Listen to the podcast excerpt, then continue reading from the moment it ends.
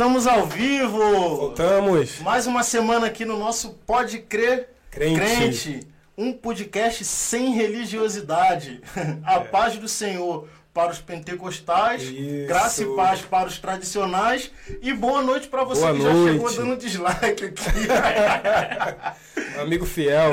Gente, seja muito bem-vindo aqui ao nosso bate-papo semanal. A gente já quer, antes de tudo, é, dar uma satisfação. Não tivemos nenhuma edição na semana passada, É. né? Tivemos algumas questões pessoais aqui para resolver, por isso a gente não conseguiu fazer aqui o nosso encontro semanal. Mas estamos aqui, é isso que importa, firme e forte, com o seu apoio. E como você já sabe, já chega dando like, já chega se inscrevendo aqui no canal, Isso aí. principalmente se você quiser participar do chat. Você precisa estar inscrito no canal, então você se inscreve rapidinho e em um minuto o YouTube libera o chat para você e você faça suas considerações, opiniões, perguntas, fique à vontade. Você não é obrigado a concordar com tudo. A gente sempre fala isso É. aqui. Não estamos aqui com a verdade absoluta. São pontos de vistas que po- pode ser que em momentos é, esteja de acordo com o que você pensa, em alguns momentos não, mas assim a gente prossegue. Somos seres humanos, estudantes ainda, aprendendo Sim. como lidar. Então,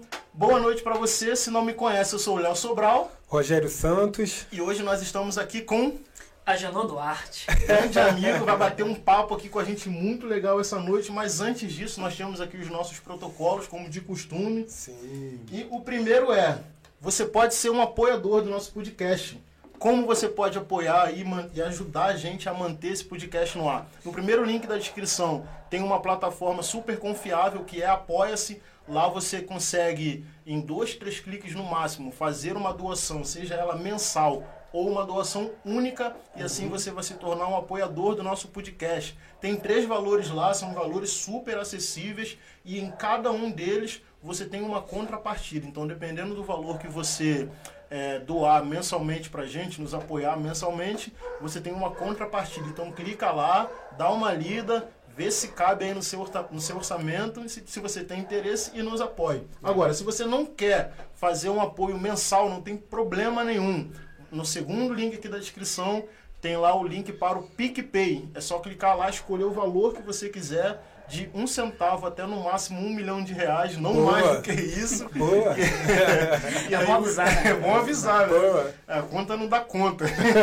no máximo um milhão de reais e aí você vai nos apoiar também e assim você vai fazer com que a gente mantenha esse podcast no ar porque acredite é muito difícil. É muito verdade. difícil. Mas estamos aqui firme e forte. Então você pode ser um parceiro nosso. Além disso, clique ponto fotografia. É isso aí. Clique ponto fotografia, fazendo fotos e vídeos. É, graças a Deus, graças a Deus está tá tendo bastante trabalhos e eu tenho certeza que lá no Instagram do Clique ponto fotografia você vai poder ver alguns trabalhos, algumas ideias de vídeos e de fotos para o seu aniversário, casamento. É, também está fazendo alguns trabalhos também em estúdio, aquele trabalho para poder fazer portfólio, né, mostrar nas agências, enfim. Você vai lá no, no Instagram, vai poder ver o, o excelente trabalho que está sendo feito e lá também você vai poder bater um papo, ver orçamentos, enfim. Não tem nada lá oculto não. Lá já vai ter os preços, já vai ter os pacotes, tudo lá para você ver é, se se está dentro daquilo que você precisa ou se, se tiver alguma outra ideia também. Nada que uma boa conversa para poder resolver o seu problema. Nada oculto, né? Nada de preço inbox. Preço em box não, não é bom, Já não é tá bom. lá. É, já Olha tá lá. exposto lá para você. Registre os melhores momentos da sua vida com clique ponto fotografia. É isso aí. E o nosso presente para o nosso convidado. Eita, aí, ó. Tá.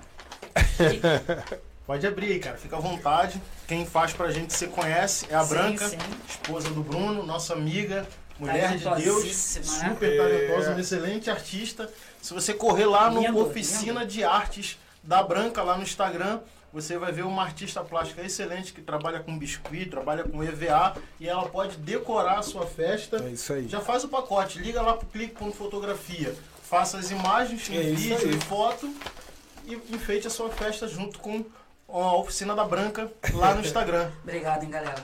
Cara, isso aí, isso aí é uma forma que a gente tem de agradecer pela disponibilidade, né? A gente sabe que o tempo é uma coisa importante e aí você Obrigado. resolveu ceder um pouco desse tempo pra gente bater um papo aqui. Então, Muito obrigado. Já vai ficar com aquela mesa abraçado. ali, ó.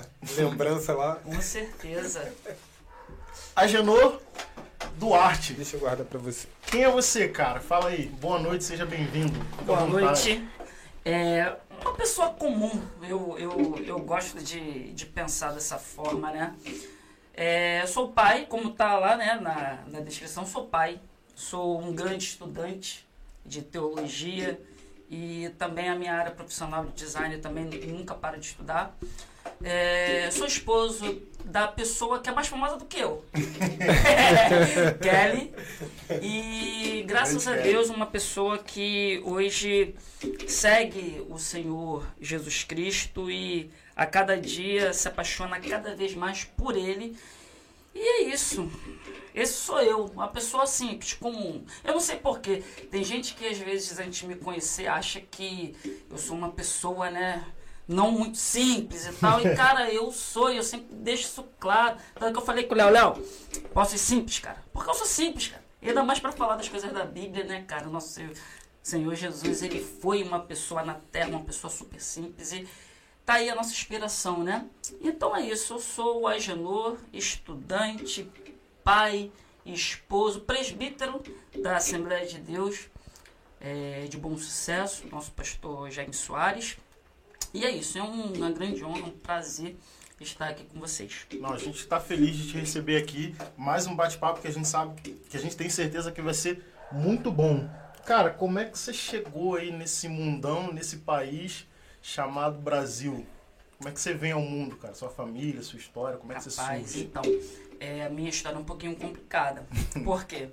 Porque eu não cresci com a minha família ah, é, é de sangue mesmo, né? Eu fui adotado muito pequeno e assim eu, eu tive contato com, com a minha família, mas eu era muito pequeno e meus pais não tinham ah, condições de, de me criar e tal. E a minha mãe também, ela, ela tinha problema com bebida e tal. E eu fui o mais novo ah, de mais três irmãos. Então, totalizando, era quatro. Aqui no Rio de Janeiro. Isso, na Vila do Pinheiro. Uhum. Na Vila do Pinheiro. Fui nascido e criado na Vila do Pinheiro e tal. E a gente passava por muitas dificuldades. E quando eu era pequeno, eh, eh, tinha uma, uma, uma mulher que gostava muito de mim, que era minha madrinha. Ela se chama Viviane. E ela morava do lado da minha casa. E ela era minha madrinha de, de nascimento, né? E eu era muito jogado assim na rua. E teve uma vez que eu tive um problema de sinusite. E eu comecei a colocar sangue pelo nariz. E, e nisso meu pai, ele, ele não sabia lidar com aquela situação, né, e tal, e ele ficou falando coisas de que iria me matar, que ele já não aguentava mais. Tá ou- falando da sua é, família biológica. Isso, isso. Quantos anos, mais ou menos? Ah, cara, ali eu devia ter uns 3, 4 anos. Muito pequeno. E a minha madrinha, né, viu aquela situação, morava já do lado ah, da casa da minha família biológica e, e falou assim: não, deixa eu levar ele pra minha casa, que ali eu vou dar um banho nele e depois eu entrar pro senhor, vai ficar tu- tudo bem. Cara, fiquei lá até hoje. Depois disso daí, ela não teve mais a- a- aquela confiança, né? De, Sim, pô, vou deixar. né? É, vou deixar o garoto lá? Não, é melhor não, sabe? E o, o, pai dela, o seu Rui, que é o meu pai, e a dona Mariana é, compraram, né? A, a, a briga de ter que cuidar de mim e fiquei lá até hoje. E, e eles cuidaram de mim, eh, me educaram, eh, me deu tudo aquilo que eu precisava. E os meus pais faleceram no. eh, a minha mãe faleceu primeiro no ano de 1998 e o meu pai faleceu depois que eu casei, em 2006. Então, assim, eles já não existem mais. Sim. Não tive mais contato com os meus irmãos, porque depois que aconteceu isso, a minha família diluiu, né? Meu pai eh, era... eh, eh, eh, gostava de ficar em bar, de, de se relacionar fora do casamento, né, e tal. E minha mãe também bebia muito, eles se separaram. E os meus irmãos, eles também começaram a tomar outros rumos. Eu tenho uma irmã que, que ela nasceu antes de mim, se chama Andréia, que é o que eu tenho contato até hoje. Ela mora em Campo Grande.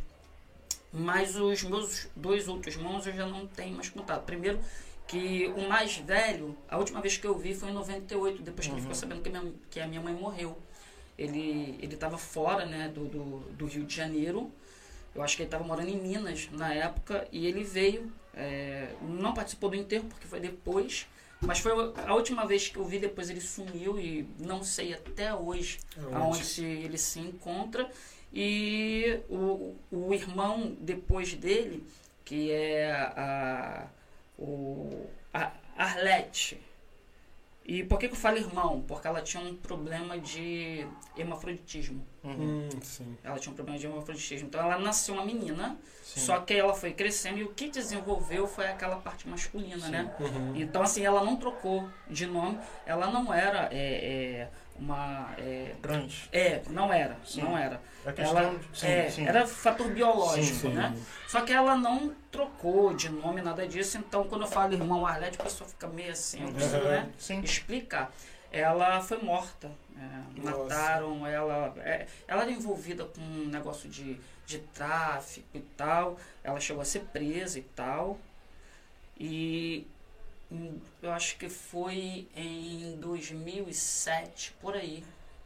Ela saiu da cadeia, não durou Não muito tempo tempo. na Antes rua. da mãe morrer, então. É, em não, 2008. antes não. Depois. É, é, depois Ah, da não, morte do meu pai. 98. É, é. E depois da morte da minha mãe. depois, É, sim, isso aí. sim. E eh, ela foi morta. Então, assim, é, por isso que eu falo, para falar de família, para mim é um pouquinho complicado, porque eu não conheci meus avós, eu não conheci tio, nada disso. E, assim, é uma coisa muito interessante que, é, depois de um tempo, eu comecei a perguntar para Deus, né, é, é, dessas situações, porque é, é tão bom você saber de onde você veio, né, conhecer avô, avó, Raízes, né? Isso aí, raízes. E foi uma coisa que aconteceu aí agora para quem tem fé, tá? É, Será que alguém É. não tem? Um, um pode crer de É. Poxa. mas, todo, mas tem pessoas, né, que... É, Tem, tem. ainda tá no processo. É, Ou um pouquinho cética, né? é e, e também, né, o, o público é grande, né? É, então é. atinge outras pessoas. Talvez na internet. É. Assim, não tem muito tempo e em oração, Deus ele começou a falar sobre a minha família, né? E em oração ele tinha me respondido algumas coisas.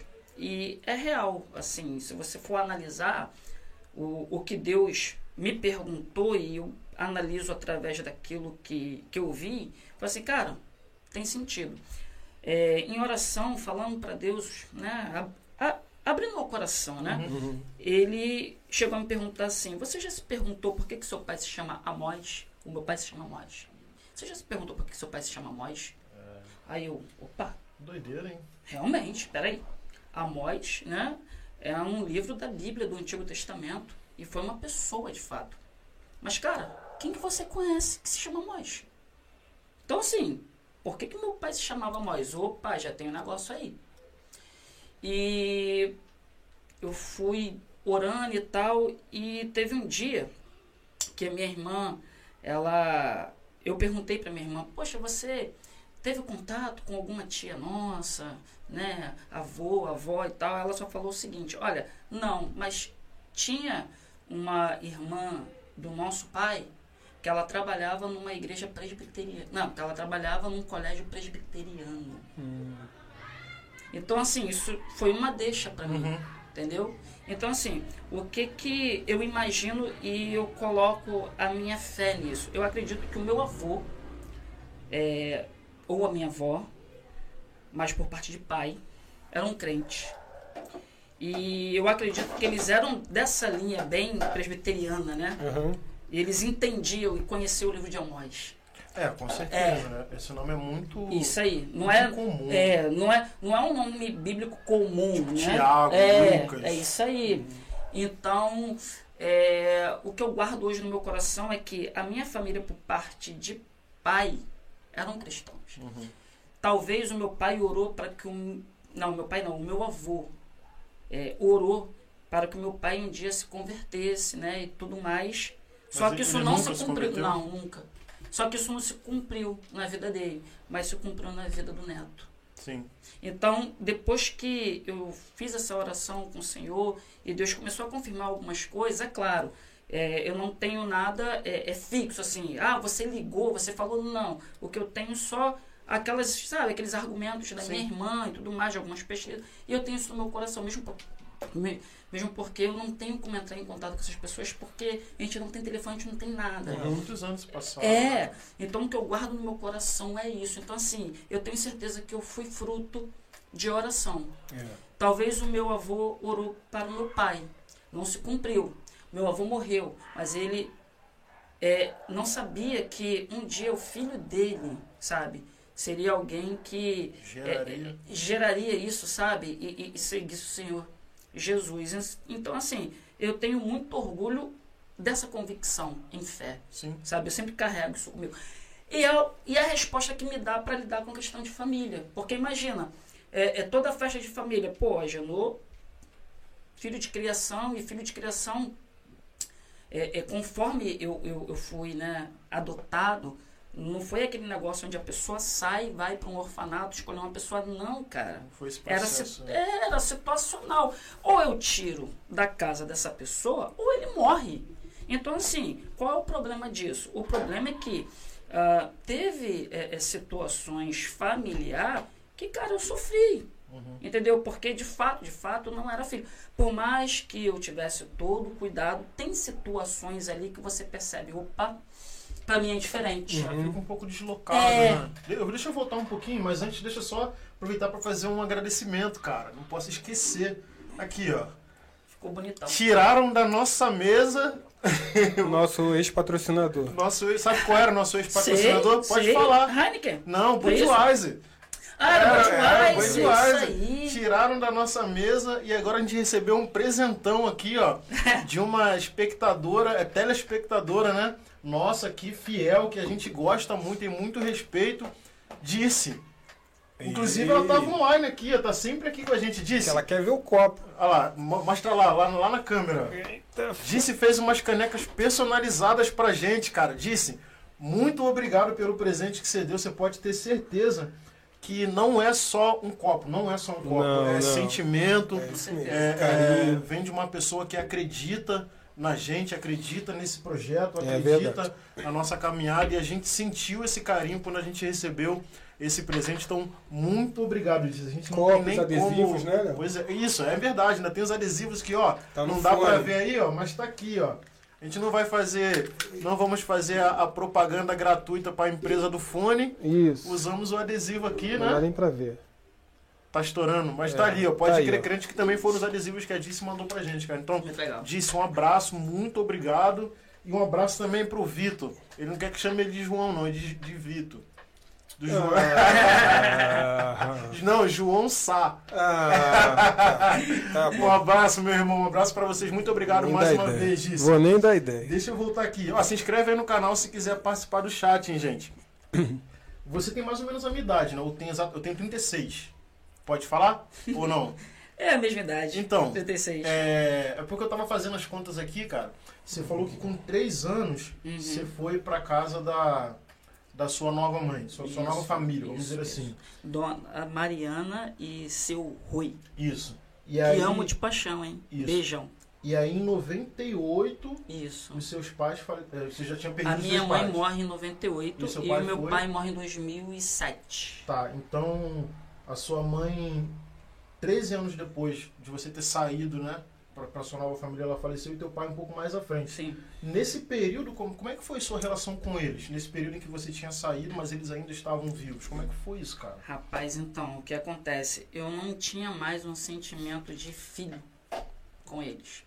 O que aconteceu com a minha mãe? A, a minha mãe, ela se afundou na cachaça, cara. Sério mesmo. Tanto que ela morreu de cirrose. Mas você Né? acompanhou esse processo dela ou você já estava muito distante? Não, Distante que eu digo visual, visual. Não, então, não, eu, eu, eu tava bem próximo visualmente. Uhum. Por quê? Como ela morava do lado da minha casa, Então eu via ela constantemente na rua. E, cara, era deplorável, assim, porque ela era Cara, uma não moradora de falar rua. sobre isso, não. Fica Não, eu tranquilo. sou super aberto a isso, pode Beleza, ficar fica tranquilo. tranquilo. E é legal que, que as pessoas acabam conhecendo um pouquinho, né, Sim. da minha história. Cara, ela era uma moradora de rua, mesmo tendo casa Sim. entendeu? Ela, ela trabalhava como faxineira, né? Então, assim, por conta da bebida, ela per- perdeu o emprego, ela não conseguia trabalhar, entendeu? Ela não conseguia ficar fixo em lugar nenhum e ela foi, né, cada vez mais se afundando na bebida. Então, assim, ela virou uma moradora de rua. Uhum. De, tipo assim, de, de, de ter que precisar dos outros dar as coisas pra ela, entendeu? E eu, pequeno, vi aquilo tudo. E o pior de tudo, assim, é, tinha alguns amigos que não conheciam essa minha história. Uhum. Que eram ali, né, vizinhos, né? Eles não conheciam a história porque eles eram muito pequenos quando isso aconteceu. Então, eles não sabiam que era minha mãe. É porque E- você já estava na outra família. É isso aí. Então, quando eles sabiam, é, é, é, quando eles ficavam sabendo que era minha mãe, alguns ficavam chocados, tipo, cara, como é que pode, né? E, e outros também, assim, que eu tive que olhar e, e isso acontecer, de pessoas passando na rua, né, e tirando sarro da cara Uhum, dela, na sim. minha frente, assim. Tanto que as pessoas não sabiam, né? Então, assim, foi pesado, cara. Mas é aquele negócio, eu também não tinha mais o sentimento de filho. Não tinha.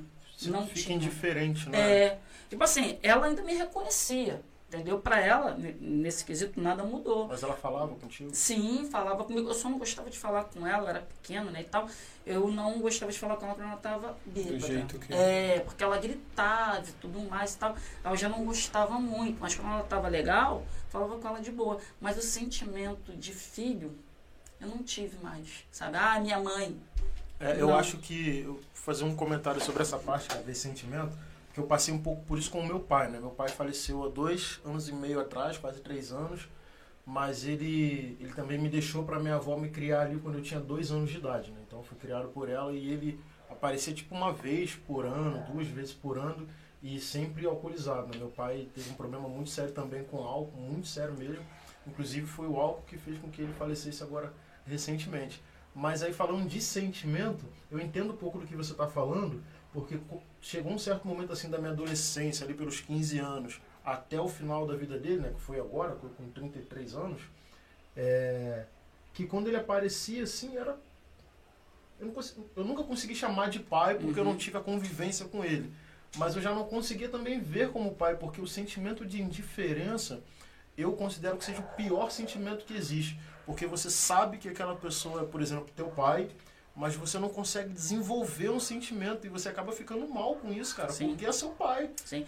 Você me lembrou uma coisa que quando a minha mãe faleceu, eu estava no colégio e eu cheguei do colégio, eu, eu estudava de manhã e tal, e eu cheguei do colégio à tarde. Isso que eu cheguei do colégio à tarde, eu entrei para tomar banho.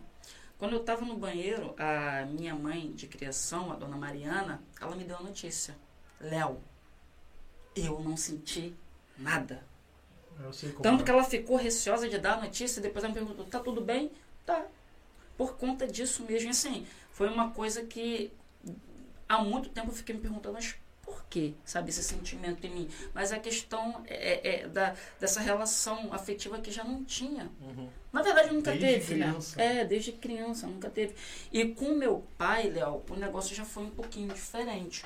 O meu pai larga a minha, a minha mãe e, e vai morar, acho que em Bangu, né? E lá ele tem outra família e tudo mais. Só que realmente ele, ele esquece da gente. Só que quando eu fiz 18 anos e, e entrei para a Marinha, meu pai ficou sabendo. Então meu pai teve um sentimento de orgulho. Olha, meu filho entrou na Marinha, meu filho é militar. Aí ele tentou se aproximar de mim. Também não deu certo. Uhum. Entendeu? Tanto que ele até falava, cara, mas eu sou teu pai. E eu falava pra ele, tá, mas eu não sinto nada. E é difícil, né? Porque É. no fundo a gente tenta, mas É. é, é, Porque a assim, indiferença é muito difícil lidar com isso, cara. eu sou uma pessoa emotiva. Cara, eu choro à toa. A Kelly sabe disso. Sabe? É, eu choro à toa. Então, assim, eu, eu sabia que, de fato, é, não era uma dureza no meu coração. Sabe? Uhum. Não era uma dureza no meu coração, de Foi a fato. não era separação, houve é um rompimento que É isso. você era muito pequeno, não teve tempo pra se apegar. Tô falando que eu passei por isso e Sim. hoje, hoje eu enxergo dessa forma. Sim. Mas durante muito tempo eu me culpei.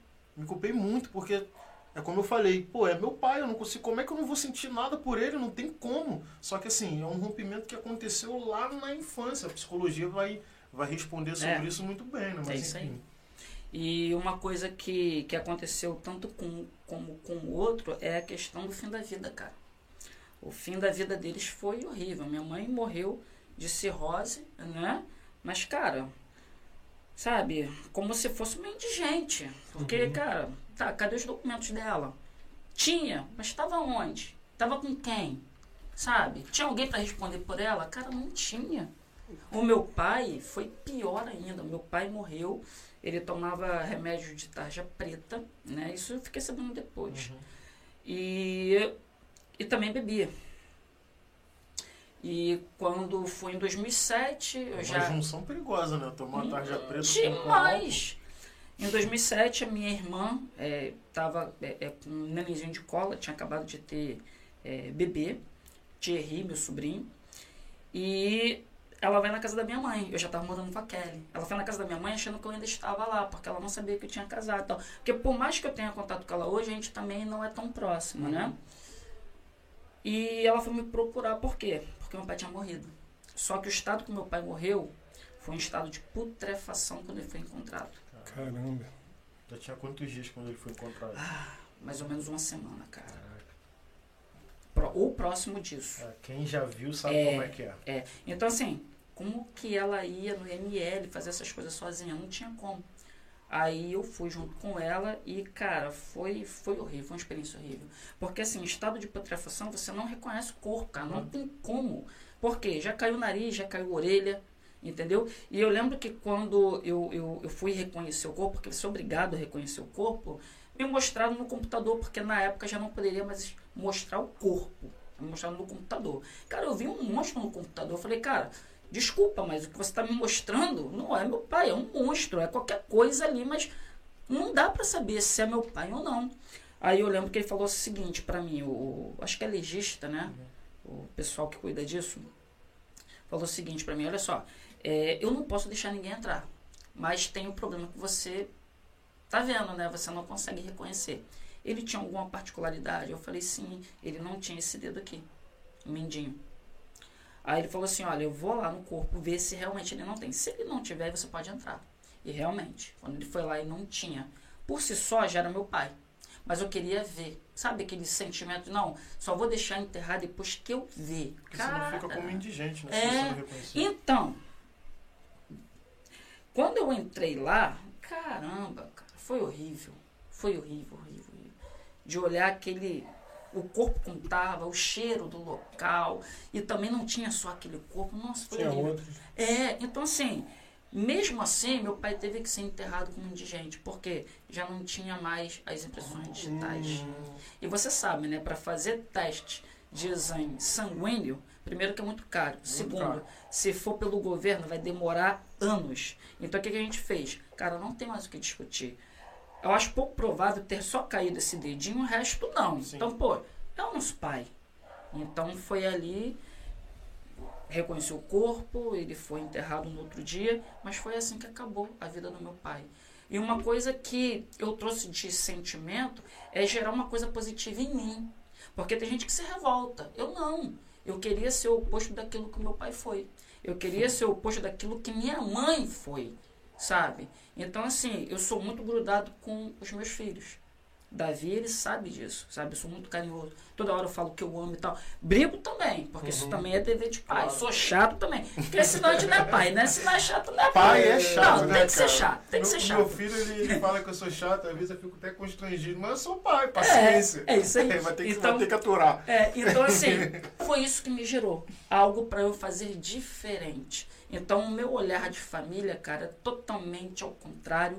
Eu não tomo isso também. Ah, como, eu como a minha vida foi, é por isso que eu sou assim, é por isso que eu sou assado. Não, não boto culpa em nada. Eu entendo que aquilo que aconteceu, aconteceu, tá? É, é, é coisa do ser humano. E infelizmente eu fui atingido com isso. Agora, o que, que eu tenho que fazer? Eu tenho que ser uma pessoa diferente sabe? Eu tenho que fazer o oposto. Então, assim, eu peguei toda essa história e transformei em mim e na minha família uma coisa boa. É, tudo é exemplo, né? Seja bom ou seja ruim, tudo é, É isso exemplo. aí. Infeliz- infelizmente, tu não tinha o que fazer, até porque vocês eram, você era muito novo, né? O Léo também, na situação dele, também era muito novo. Eu penso o seguinte, eu, eu tô aqui ouvindo, eu, eu, eu vi vários casos parecidos né, na- na- em outras famílias é, onde eu morava.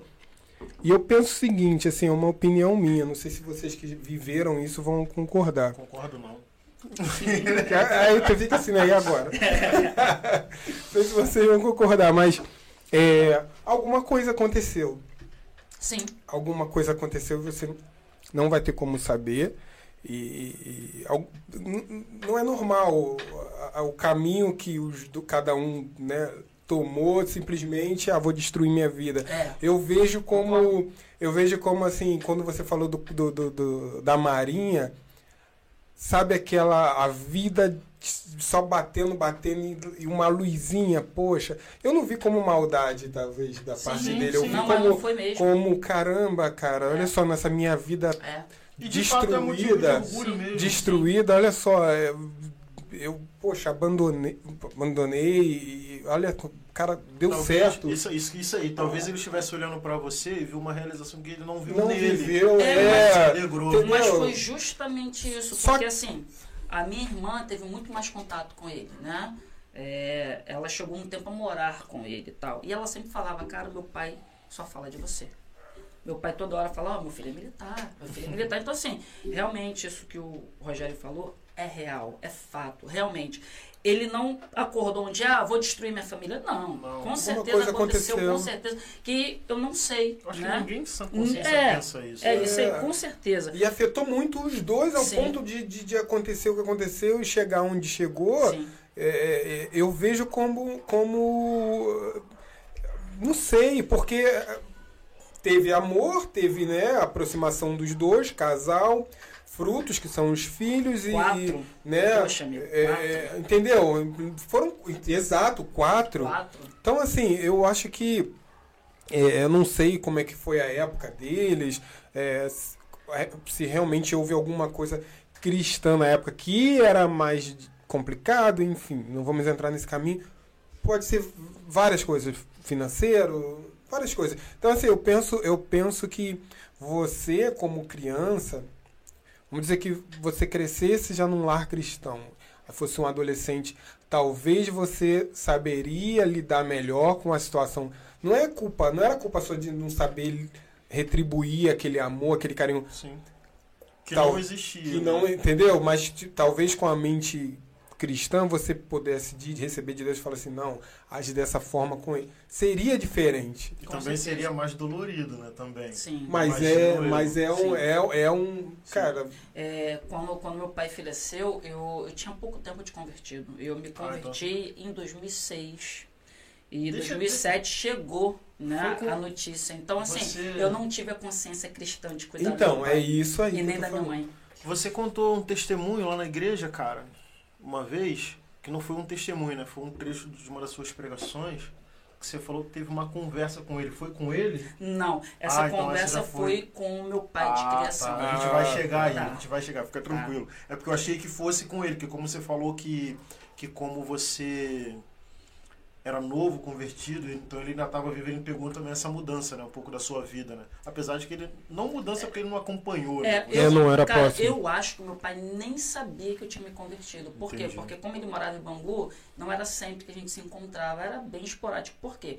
Naquela casa onde minha mãe morava, também era dele. Quando ela morreu, ele pegou a casa para reformar, entendeu? E alugar. Aí chegou um tempo que ele vendeu. Quando ele vendeu, ele já não voltou tanto pro lugar Sim. onde eu morava, Sim. entendeu? Então assim, eu acredito que ele nem sabia que eu era cristão. Tanto que quando a minha irmã ficou sabendo que eu era cristão, ela, ela ficou chocada. Entendeu? Porque ela teve uma outra criação, ela tem uma outra religião. A, a religião dela é uma religião afro, entendeu? Uhum. E ela ficou chocada. Por quê?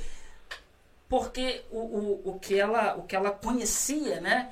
De crente era infelizmente aquilo que acontecia de ruim sobre a religião dela. Sim. Então quando ela ficou assim, poxa, meu irmão é crente, eu falei, qual é o problema? Isso Aí é- depois que eu conversei com ela, ficou de boa. Somos ela rivais, entendeu. né? Será que somos não, Isso eu não- rivais? isso Eu não, É sei, aí, que, eu não sei em que ano foi a sua conversão e, e sua irmã pensou isso.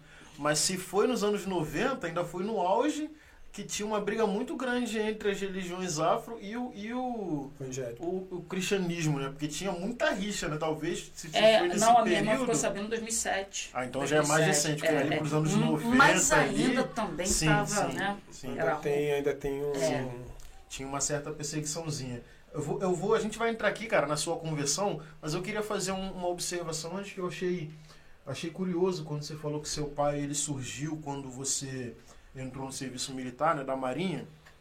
Eu achei isso bem, isso me trouxe à memória muito do que você tá falando com seu pai foi o que eu vivi com o meu, cara. Muito parecido, assim, de coisas que eu nem lembrava, agora eu tô Uhum. trazendo à memória. Mas eu lembro que, assim, ainda dentro dessa coisa da, do sentimento de. de. Como é que foi o sentimento que eu falei? Deu um branco agora. Você não, quando você não consegue sentir, assim, eu falei aqui qual é, mas enfim, eu vou lembrar daqui a Uhum. pouco.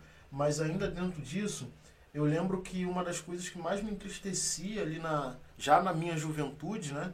É que eu olhava pra trás assim, eu ficava pensando, caraca, meu pai não, não viu eu no meu primeiro emprego, né? Ali quando eu tinha 14 anos, ele não presenciou isso.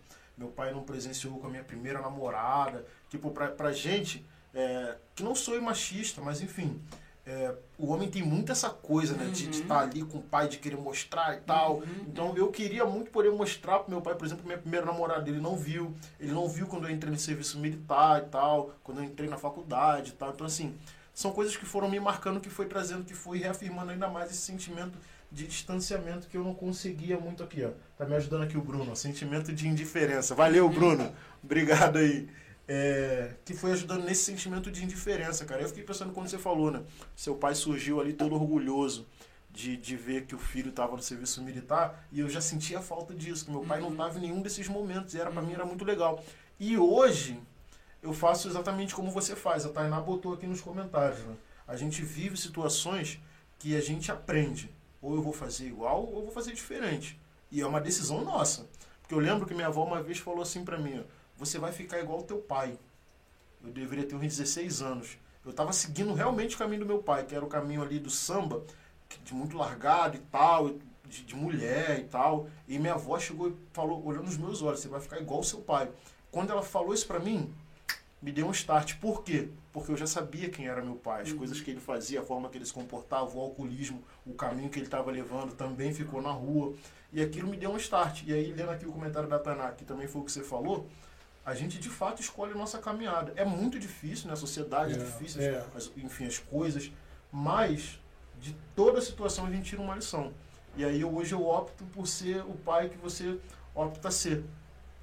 Comigo foi assim, mas com meu filho não vai. É. E aí a gente tem um desafio muito grande, porque a gente está o tempo todo olhando para trás e tentando refletir nos nossos filhos uma imagem diferente do que o Uhum. nosso pai, por exemplo, foi pra gente.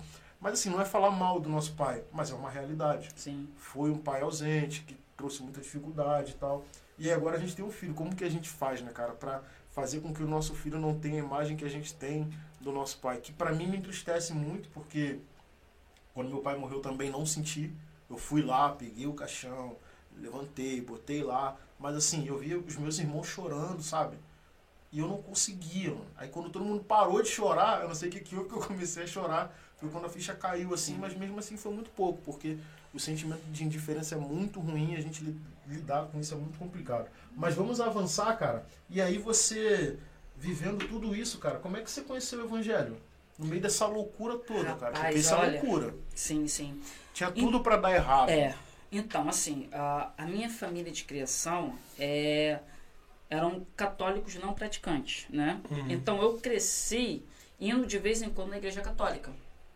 E o interessante, Léo, que até os meus 20 anos de idade, eu não sabia que existia igreja evangélica. Sério, eu não sabia. Eu sei. E, cara, existia. Pra Uhum. mim, toda a igreja era católica. Pra mim, todo mundo que prega é padre, Sim. entendeu? Então, assim, é, o interessante disso tudo e também me fez crescer como teólogo nesse sentido, e eu vou falar o que, que é já já, é a questão de como você olha a minha esposa. Como é que foi isso? Eu, em 2005, eu saio do quartel, né? E, e, e, quem não enganja no quartel sabe a dificuldade de conseguir um emprego depois, né? Porque no quartel você não tem como estudar. Eu lembro que no quartel, quando eu passei de recruta, eu servi a marinha e depois eu virei marinheiro, eu tive mais tempo e eu consegui concluir o meu segundo grau, né? Mas fazer uma faculdade e tudo mais, eu não tinha tempo e nem recurso, uhum. né? Então, quando eu saí da marinha, a minha maior dificuldade, e agora? Como é que eu vou conseguir um emprego? Então, eu lembro que um amigo meu trabalhava uh, no restaurante Espoleto, né, de massa, me indicou. E eu fui fazer entrevista no Espoleto de Copacabana, que já não existe mais, que é na Nossa Senhora de Copacabana. E quando eu estava fazendo a entrevista, eu lembro como se fosse hoje. Na, na porta que dava para a cozinha tinha tipo uma janela redondinha. E foi a primeira vez que eu vi a Kelly. E quando a Kelly colocou o rosto ali, eu sabia que ela tinha gostado de mim. Por quê? Porque ela abriu um sorrisão. e você sabe que é um sorriso que bem, é um sorriso. É, é isso aí. É roteiro, roteiro aí de um filme aí. É. E eu fiz a entrevista, passei e eu fui trabalhar na Copa, né? Lavando prato e tudo mais. E foi ali que eu conheci a Kelly. E aí a gente vai entrar na questão de como você olha para o outro, teologia, a gente vai chegar lá.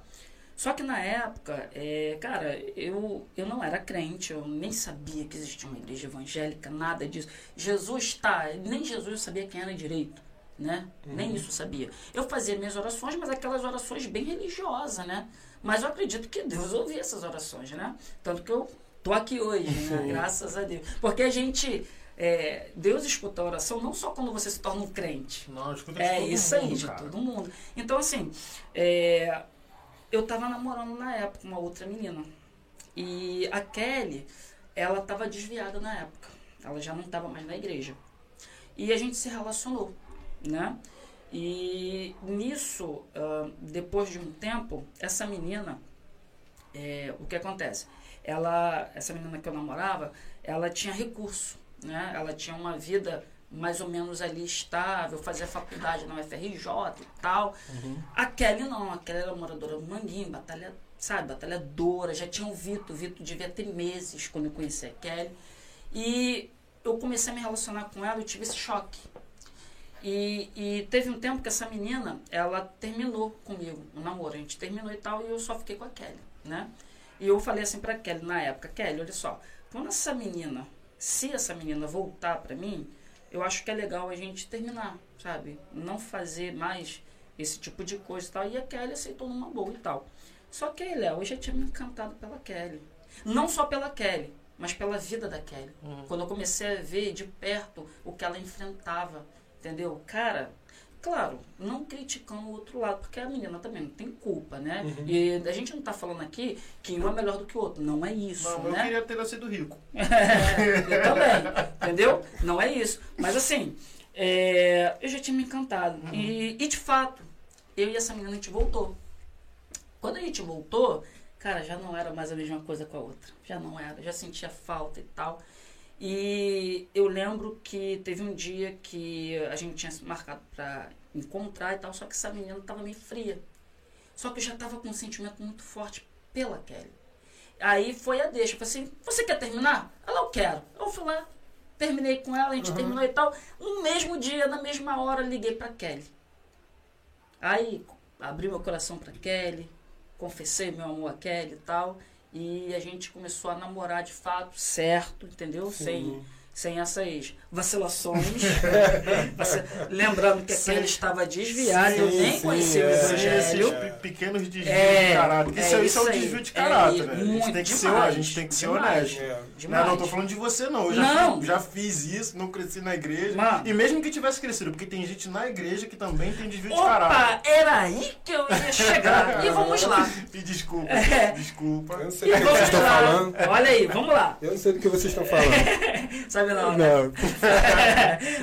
Aí é, a gente começa a namorar e tal. E num belo dia, a gente num baile funk, Kelly começa a chorar nesse baile funk. Mas começa a chorar de um jeito que você percebia, cara, não é álcool. Uhum. Ela tinha bebido? Tinha. Mas, cara, não era álcool. Dava pra perceber. E era um choro, cara, que era um choro que, cara, te colocava, cara, o que que tá acontecendo? Era frustrante, sim, de olhar para aquilo. Uhum. E eu lembro que ela me falou assim, cara, ela falou assim, é, é eu preciso voltar pra igreja. Só que na minha cabeça, Nada, não- a não igreja católica, pô. Domingão tá aí. A igreja que tu tava pensando. É, é. muito isso. Sair do baile 7 horas da manhã direto lá pra Santa Bernadette. Não é? Diz muito isso. Vocês Aí o que, que eu pensei? Ué, você tá com saudade da tua igreja? É. Então volta pra igreja. Ah, tranquilo, não era tem problema Deus nenhum. usando a mula aqui, né? A, a mulinha aqui. Já era Deus usando a mulinha, né? E ela me escutou falando isso. E ela Confirmou. voltou pra igreja. Foi a confirmação, É né? isso aí. No outro dia ela já era outra pessoa, ela já estava na igreja. Ela voltou para Jesus no domingo, depois disso tudo. Sim. Só que o Agenor não sabia que era igreja, é, é que era igreja Evangélica. Era católica. Nem o que que era. É. Aí um dia ela falou assim, aí, tá de ir na minha igreja? Não, vamos, vamos na minha igreja. Aí eu pensei, caramba, meu Deus do céu, aquele senta e levanta. Claro, não estou criticando, estou falando de mim, como, como, como eu me senti. Na Aquele- época, né? É, Tá aquele senta, ai, cara, aquele senta e levanta, lê aqui, lê ali, ai, eu não entendo nada que está sendo falado, e eu não posso comer aquele pão, não posso beber aquele vinho. Tá, vamos, vamos embora. Imaginando que a igreja católica, meu irmão, o Brasil para Cristo do Manguinhos, igreja evangélica. Eu lembro que quando começou a tocar os louvores, que eu nem sabia que existia aquilo, eu lembro que tocou Olha Pra Mim. Lembra do toque no altar? Porra, Meu amigo, eu tava sentado e eu ficava perguntando, gente, o que que é isso? Que música é essa que eu nunca ouvi? Que letra é essa? O que que tá acontecendo aqui? Cara, cara, e eu lembro que eu fiquei extasiado com aquilo. Eu falei, gente, o que que tá acontecendo aqui? Eu, que igreja é essa que o padre tá de terno? Olha o meu pensamento. Sabe? Que igreja é essa que o grupo jovem tá cantando e eu tô sentindo um negócio muito forte aqui? E daí só já fiquei impactado. Aí o pastor da época começou a pregar, que ele era o pastor dirigente de lá, e ele me falou de um Jesus que eu nunca conheci. Um Jesus pessoal, sabe? Um Jesus que se importa com você. Um Jesus que, cara, faz sentido você viver para ele.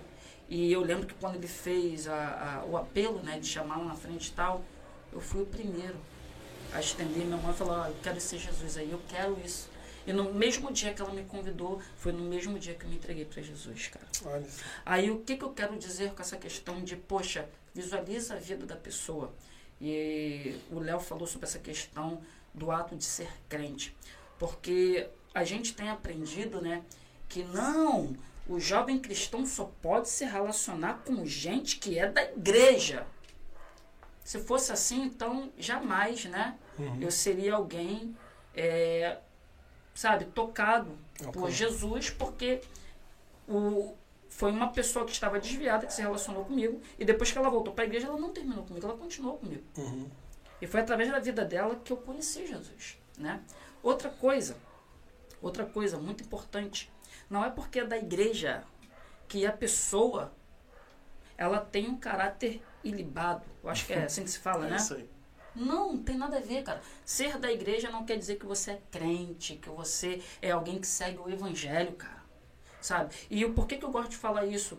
Porque a teologia, a Bíblia tá para nos mostrar isso, né? Porque a gente pega um texto do Antigo Testamento e fala assim, ó, Deus mandou que o judeu só se relacionasse com o judeu, mas ele tá falando contra a idolatria. Sim, claro, isso, isso a gente entende, mas isso também tem implicância social, tem implicância de terra. A gente sabe que naquela época fazer é, um acordo era misturar o casamento. Então, Deus não queria isso também. Tinha a questão da idolatria? Tinha, mas também tem a questão da sociedade. Então, a gente pega um texto fora de contexto e começa a replicar. O que acontece com isso? Preconceito, cara. Uhum. Sabe? E eu já tive que lidar com esse assunto. De um garoto se relacionando com a menina da igreja, o cara que não é nem pai da menina, é o pastor, proibiu do menino namorar com ela. Que absurdo! E não é porque eu conheço esse menino, mas é um garoto do bem, cara. Sabe? É um garoto que tenho certeza que ia respeitar essa menina completamente. Entendeu? Iria. Então, assim, por quê? Só pode, é claro, né? Você tem menos chance de errar quando a gente fala isso, né? É. Se relacionar com alguém que tem os seus valores, Uhum. né? Logo, a gente pensa da igreja. É. Tá, mas não é 100% de certeza que isso aconteça. Por quê? Porque se fosse assim, ah, o índice de mulheres violentadas dentro do seu lar não iria sair, a maioria, de lar evangélico. A maioria dos divórcios no É Brasil isso aí, de é evangélico. Então a gente tem que tomar muito cuidado com isso. A gente está replicando uma fala preconceituosa, uma fala onde a gente tem que olhar para o coração e a vida da pessoa. Jesus Cristo sempre fez teologia na vida do outro. Então, assim, uma coisa que me fez aprender também foi isso. Porque quando eu me coloquei de pé para ensinar, eu fui analisar a palavra. Porque, assim, aí a gente vai entrar como que eu cheguei na teologia, né? E quando eu escolhi fazer faculdade de teologia, levou muito tempo. Eu fiz cursos e mais cursos, eu li livros e mais livros. Passaram sete anos, aí eu decidi, vou fazer teologia. Tá qual? Não convencional. É aquela teologia que não vai puxar sardinha para igreja nenhuma. É claro, tem seus pós e seus contras, como qualquer curso de teologia. Por quê? Porque eu não quero analisar a Bíblia, né, conforme alguém diz que é. Não é assim. Não, a gente só pode analisar dessa perspectiva aqui. Não, eu não queria isso. Um foco 100% É. no cristianismo, né? Quando, quando você pega é, a, a maioria das revistas da Escola Bíblica Dominical, tá falando a mesma coisa. Não, porque o crente não pode se relacionar com quem não é crente. que não sei- Tá, ok. Mas você já percebeu como é a pessoa? Você já viu que aquela pessoa ali, por mais que ela não seja, ela é uma pessoa que te respeite? É uma visão muito rasa que é, É passada do jogo isso. desigual, né? É isso. Então, Aí se relaciona com quem é da igreja, é traído, é maltratado, entendeu? Maltrata, traz. maltrata também, trai, sabe? Então, assim, a gente tem que analisar tudo isso, senão a gente vira uma pessoa preconceituosa. É claro, ninguém tá falando aqui, não, se relaciona com quem você quiser, que vai dar tudo certo. Não, não é isso. É você ser consciente, pé no chão. É importante falar sobre isso. É, e é deixar porque- claro também que ah, é óbvio que você se relacionar com alguém que, que esteja dentro dos valores que você Com acredita, certeza. dentro do que a gente acredita, dentro da nossa visão cristã, é óbvio que é melhor. A chance de você Com errar não vai zerar, mas você vai reduzir aí A 40. gente erra menos, né? Não, é, certeza. é, é isso aí, não vai zerar. Com O, certeza, o negócio, o negócio é o seguinte, eu também conheço muitos casais que começaram com tanto homem ou uma, ou uma menina fora, né? Aconteceu o que aconteceu contigo. Mas também tem a questão, né? Que é, é aquilo, é respeitar. É respeitar. Como você disse, tem o pai, tem a mãe ali que vai, vai saber direcionar.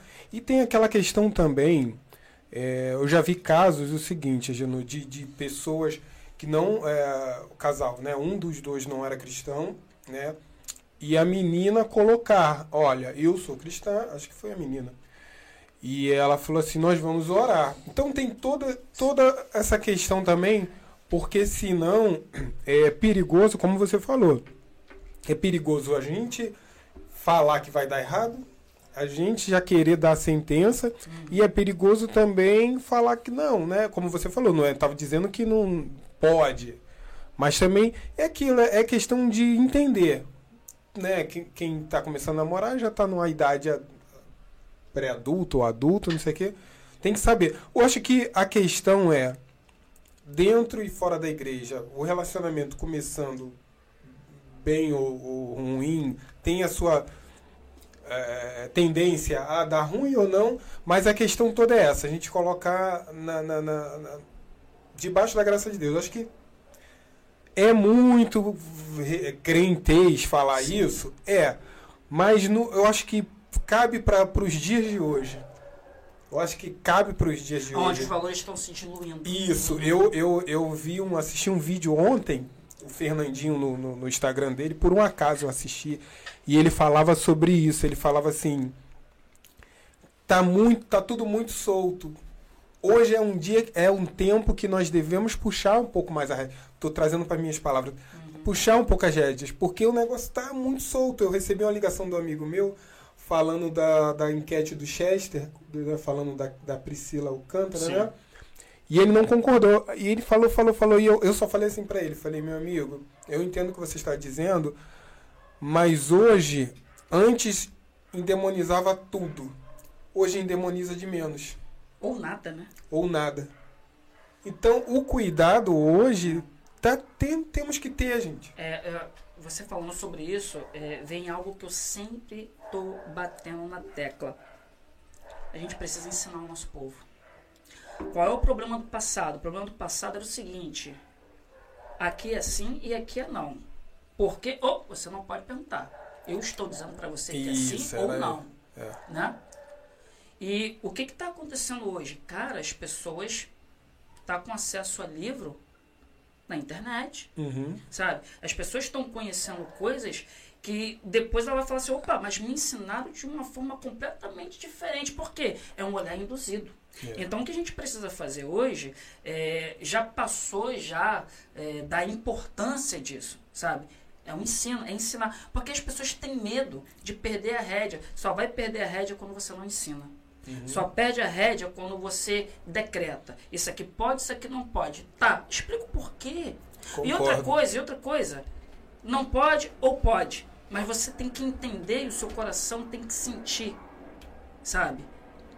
Porque o problema é a gente falar pra pessoa o que é ser cristão e a pessoa nem amar o Senhor Jesus, ela ama, cara, É. sabe? Aí, quando a gente fala de santidade, a pessoa tá desconectada. E pior, ela tá olhando a a santidade para uma coisa ruim. Por quê? Porque santidade só o que eu não posso. Não, cara, santidade é aquilo que você pode. Proibição, Entendeu? né? É. Proibição. É isso, então assim. É É, que a gente leva também a santidade pra um, tipo um super-homem, né? é, Uma parada e, surreal. não, não, e sem dizer que a alcançar. santidade que às vezes a gente leva só tá ligada à prática. É isso aí. E não é bem assim, é aí. coração, é mente, é mudança de comportamento, de mente, é, é ser uma nova pessoa. É aquilo que Jesus falou para Nicodemos, é aquilo ali, cara. Então, assim, a gente precisa nascer de novo. Por que, que a gente está com tantos problemas dentro da igreja evangélica? Porque tem muito crente que não nasceu de novo.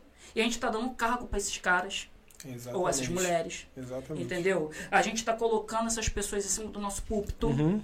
né? A gente está colocando essa pessoa no lugar de ensino, onde não deveria estar, e nem nascer de novo ela nasceu, Total. sabe? Ela só segue protocolo.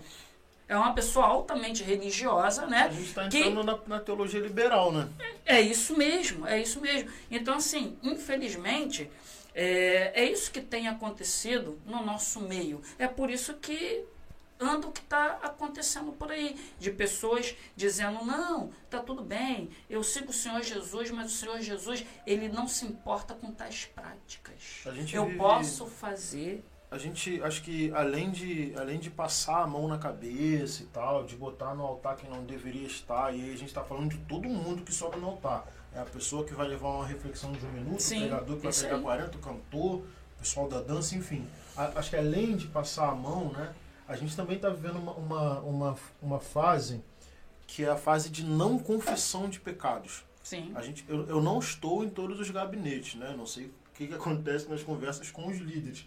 Mas a sensação que eu tenho, né, pelos apelos, as a forma que as coisas estão sendo feitas, é que hoje já não é mais importante confessar o pecado, entendeu? Basta você levantar a mão, tá ali, e aí você Participar do culto. participar do culto, entendeu? É, é, mede a sua fé pela tua frequência, né? A participação e tal. Então, se você tá ali direto, você pode trabalhar, tá de boa. Né? Você não pode faltar, que se faltar um dia, opa, né? enfim. Mas eu acho que rola muito isso hoje em dia também. Não, a gente está vivendo uma fase que não é como se não precisasse mais confessar o pecado, entendeu? Tá de boa, cara. Só não faz mais e segue sua vida. É. Mas não é só não fazer mais, né? É, tem que confessar. A gente precisa se arrepender. Esse arrependimento ele parte da confissão. E, e isso, Léo, também acaba gerando um outro problema. Do camarada que, que tem um cargo eclesiástico, né? E o outro amigo dele que também tem um cargo eclesiástico errou feio e você tá passando pano. Uhum. E você, não, mas ó, não fala disso aqui não. Não toca nisso aqui não. Uhum. Entendeu? A gente está vivendo muito isso. Ah, se eu chego em qualquer lugar e critico alguém, né? Que, que, que cometeu um erro ali, uh, ou seja, erro teológico ou heresia, dependendo da pessoa, não, quem está errado é você. Ou, não é fulano de é, tal. Você falou heresia teológica e tal, ou adultério também, porque sim, hoje em dia você não pode falar mais nada, porque é, o errado é você. É. E o camarada já falar, casou várias vezes e tudo mais, e cara, tem alguma coisa errada aí. Não, você não pode tocar nesse assunto. Eu vejo muito isso acontecendo também. É o passar pano. Dependendo sim. da pessoa, a gente passa pano. Agora, se não for uma pessoa que possa me gerar alguma coisa, aí sim. Aí a gente tem que botar no banco, aí a gente tem que criticar, aí a gente tem que cobrar. Então, assim, a gente está diluindo o evangelho, uhum. sabe? E isso também, sem a questão ah, da questão da pirâmide. Quando eu, quando eu digo pirâmide, eu falo de poder, né? Do poder dentro das igrejas evangélicas é uma coisa que me incomoda muito. Religião, né? de certa forma, é poder, né, cara? É, então, assim, acaba é, é, é endurecendo aquilo que era para servir, já não é mais. Na verdade, não é religião, né? Só para deixar claro, é a distorção isso, da religião. Isso. Então, ela se torna é, algo poderoso. Né? É, então, assim, o que, que acontece com isso tudo? É, é, quando você reflete biblicamente falando, né? Você percebe que todos os cargos ali ninguém se sentia. Eram as pessoas servindo umas às outras. Entendeu? Então, uma coisa que me incomoda muito é isso também. É aquela questão da pirâmide dentro da igreja. Não, fulano manda mais que você, respeite fulano, e você se cala, cara, não, somos igreja. Quase e, militarismo. É isso aí. Então, assim, igreja é coletivo. Uhum. Igreja é um servindo o outro. Eu posso ser exortado por um membro que nem tem nenhum cargo eclesiástico. Claro que eu posso ser exortado, porque é um irmão em Cristo. É. E ele está falando a verdade para mim. Então, quando se, isso se perde, cara, a gente volta nos erros da história da igreja lá atrás. Na época da igreja, quando era do império. Uhum. E a gente está cometendo os mesmos erros hoje. Então, a gente precisa voltar para o evangelho. Eu sempre penso no. Eu sempre penso no. Em Salomão, cara. Lá em Eclesiastes, se eu não me engano não há nada de novo debaixo do sol. Sim. Né? Às vezes a gente acha que a nossa geração é a melhor. Não é. Nada. Ou que a nossa geração é a pior. Mas a grande verdade é que, é que essa roda gigante que uma hora te coloca em cima, te coloca embaixo, é a mesma roda gigante lá dos tempos antigos. É, é. O problema é que a nossa população hoje é muito maior uhum. do que era lá atrás. Então a gente tem muito mais erros. É, é aquele negócio assim, ah, quem me dera se hoje a gente estivesse no tempo da igreja primitiva. Ah, então você também quer adultério. Porque não tinha só coisa boa, tinha não. coisa ruim também. Olha, a carta das sete igrejas da Ásia. Meu irmão, então, peraí. Então, assim, não existe um tempo melhor. Existe cartas, um tempo. As próprias cartas de Paulo mostram Com que certeza. foi assim. Com certeza. Sempre assim, foi. só existe um tempo. Uhum. Então, a gente hoje tem seus prós e seus contras. Entendeu? Mas não tem esse negócio de, ah, que no ano tal, no século tal. Não, meu irmão. Só existe o tempo, né? E nesse tempo existe bons e ruins, tempos bons eu. Eu, eu penso que, assim, como na vida, como vocês como começamos aqui no bate-papo, tem os traumas da infância e nós crescemos e vivemos com alguns fantasmas, algumas coisas assim na nossa vida. Na igreja, líderes vêm com certos traumas e fantasmas e, e, e, e colocam nos seus ministérios coisas que talvez passaram lá atrás. Frustração?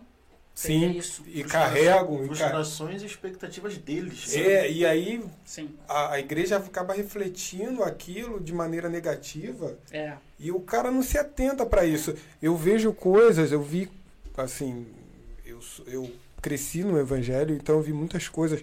E hoje eu, eu, eu lamento por muitos jovens. Eu estava conversando com o Léo antes de você chegar é, sobre coisas dos do meus filhos e tal, que eu gostaria que eles não passassem, não sei o que, que são inevitáveis de passar. E na igreja nós temos nossos filhos adolescentes e tal, que são coisas inevitáveis para eles. Eu não, e nós não podemos é, queimar etapa. Eles vão ter que passar, né? Sim, não é. adianta eu querer né? Não, não é. poupar. Eles têm que ter a experiência Eles têm deles. que ter a experiência dele, coisas que eu vivi. Uhum. E aí eu fico vendo e me dá tristeza porque eu passei por certas coisas, eu vejo alunos meus, enfim, que eu, as jovens que eu converso, e eu fico assim, Senhor, caramba, eu não posso fazer nada, não posso falar. Às vezes eu tô vendo um caminho que, tá, que eu trilhei lá atrás, né? Querendo fazer o certo. alguns querendo fazer o certo, outros por ignorância. Então, eu acho que falta desses líderes pararem realmente. Eu acho que relacionamento, como você falou, é, é, um, é uma chave boa de independente de cargos e Uhum. vamos nos relacionar. Isso. O que o Léo falou, a questão de confessar, isso não precisa ser necessariamente lá no gabinete. Você pode, Sim, eu posso chegar sim, aqui com o isso. Léo, É. posso chegar aqui contigo, É isso conversar, enfim, pô, vamos orar, vamos Abrir o junto, coração, abrir o assim. coração, colocar, isso cura, isso isso trata, isso ameniza, isso evita coisas. Então assim, eu acho que quando você tira isso e fica muito burocrático, muito, ó, vamos cantar, vamos Engessa, né, abrir, cara? vamos ofertar, vamos fazer isso isso, aí. Trazer a palavra e terminou. Porque tal hora nós temos que terminar A e preocupação é fazer Isso a, a, a instituição funcionar, Isso, isso né? Eu acho que esse, claro que não são todas, não- nós não estamos falando de algum lugar em geral, né, Específico. específico, estamos falando no geral, no que estamos vendo. E aí que o, o- evangelho fica engessado e a pessoa que chega ali para assistir o culto, como você chegou no- no- no- no- na igreja, e o louvor rolando, fluindo, a palavra, aquilo ali, o Espírito Santo foi o, o a que te, te Isso aí. Que eu só Tocou fui e- descobrir depois, que era o É. Espírito Santo. né, tá entendendo? Sim, sim. Porque nós fazemos isso aqui. Peraí, Espírito Santo, que a gente, eu preciso fazer o culto nesse coisa aqui. Você tira o, o- o lance É, principal. Tem um protocolo, É. né? Tu tá entendendo? É, é, é aquele lance do ativismo, né?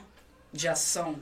Não, tem que fazer acontecer. Por isso que eu falei, né? De você colocar as suas expectativas. É, é né? isso mesmo. Hoje vai acontecer tal coisa, porque É. na minha cabeça. Às vezes na tua cabeça é legal, cara. Uhum. Beleza. É. Mas são as suas expectativas. E, e a gente frustra pessoas diferentes da gente. Porque elas Por- estão com outras É isso aí. expectativas. Por exemplo, ah, tem gente, cara, que não vai sentir o arrepio que eu sinto. Mas se eu falar, não, você só sente a presença de Deus quando você sente aqui. arrepia, é. O camarada não tá sentindo, cara. Ele vai ficar assim, pô, sou eu que tô errado é aqui. isso aí. Eu já Então, fiquei assim também. Olha o problema que a gente está causando. E outro, não, se você não tiver elétrico, se você não tiver pulando, agitado, você não está adorando. Quem disse? Eu quero ficar quieto, eu só É. quero ouvir, cara. Então, assim, ah, o Espírito Santo, ele tem a sua maneira de agir, né? E cada pessoa é uma pessoa diferente da outra. Multiforme. É multiforme. Então, assim, até isso reflete quem é Deus. Porque Deus é plural, meu irmão. Você não tem como explicar como é o Senhor. Não tem como. Quem faz teologia é o ser humano. É isso aí. Não é o Senhor. É isso A aí. gente não tem como estudar o Senhor. Não, a gente só tem aquilo que ele achou por bem revelar na palavra. E tem coisas que é até difícil pra gente não vai saber. E a teologia, Entendeu? além de que quem faz teologia é o ser humano, a teologia não é Deus. É isso aí. É falar aquilo que ele revelou interessante para o ser humano saber. E ponto final. Até certo é limitado. É certo por isso ponto. que. Ah, e a gente falou sobre essa questão de levar a frustração da pessoa para a igreja. Olha o problema que a gente está causando. Igreja é um negócio muito sério. São pessoas que estão, ah, de uma forma ou de outra, com a nossa responsabilidade, sabe? Então, o que eu sempre falo, eu sempre falo o seguinte: todo mundo que é o mesmo ministério, pastor, presbítero, diácono, mas eu vou falar mais do lance do pastor que está de frente ao que está cuidando. Todo pastor deveria ser teólogo. Todo. Por quê? Porque no estudo ele vai perceber que a Bíblia não é a cabeça dele. Que a Bíblia não é o mundinho dele. Que a Bíblia não é aquilo que ele acha ou deixa de achar por conta das experiências de vida dele. Não. Não é assim. Tem que se analisar tudo. Quando a gente se analisa tudo, a gente analisa história, a gente analisa ah, o, o- as línguas originais, a gente a- analisa a palavra em si, a gente analisa até o comportamento humano. Contexto. É isso aí. O comportamento humano vai dizer para ele que o problema que ele tem é com ele, que ele tem que cuidar. E não algo que ele tem um problema e gera uma pregação a partir daquilo que ele tem. Que ele acha que o autor está falando da vida dele. E não está mesmo. Então, assim, todo pastor deveria ser teólogo. Ah, Genu, então você está dizendo que teria que se formar teólogo? Se possível, sim. Se não, bons cursos. Porque cuidar de pessoas é muito sério. Tem muito bons, bons cursos por aí. Isso. Então, assim, se Deus te der condições de fazer uma faculdade, faça a melhor que você puder. Para quê? Para você servir, sabe? Porque a responsabilidade é muito grande de você cuidar de pessoas, sabe? Então eu não posso cuidar de pessoas na minha perspectiva, na minha análise de sociedade. Não posso fazer isso. Porque senão eu me levanto para pregar e eu tô achando que eu tô arrebentando na teologia e eu tô falando uma fala preconceituosa que vai gerar um problema na sociedade, não só na igreja. Lembra do tem um lugar aí que eles chamam de Estado de Israel, né? Uhum. Aonde se expulsam pessoas que não professam uma fé cristã em Jesus Cristo. Isso é evangelho aonde nunca foi.